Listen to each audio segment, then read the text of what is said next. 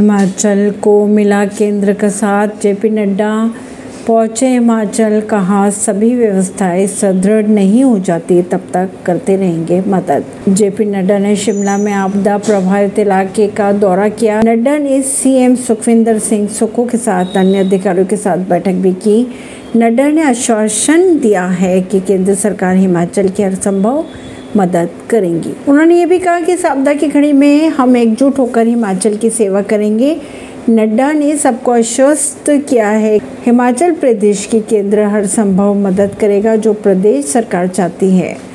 राष्ट्रीय आपदा घोषित करने के सवाल पर नड्डा ने कहा कि यह कोई आपदा घोषित करने का विषय नहीं है।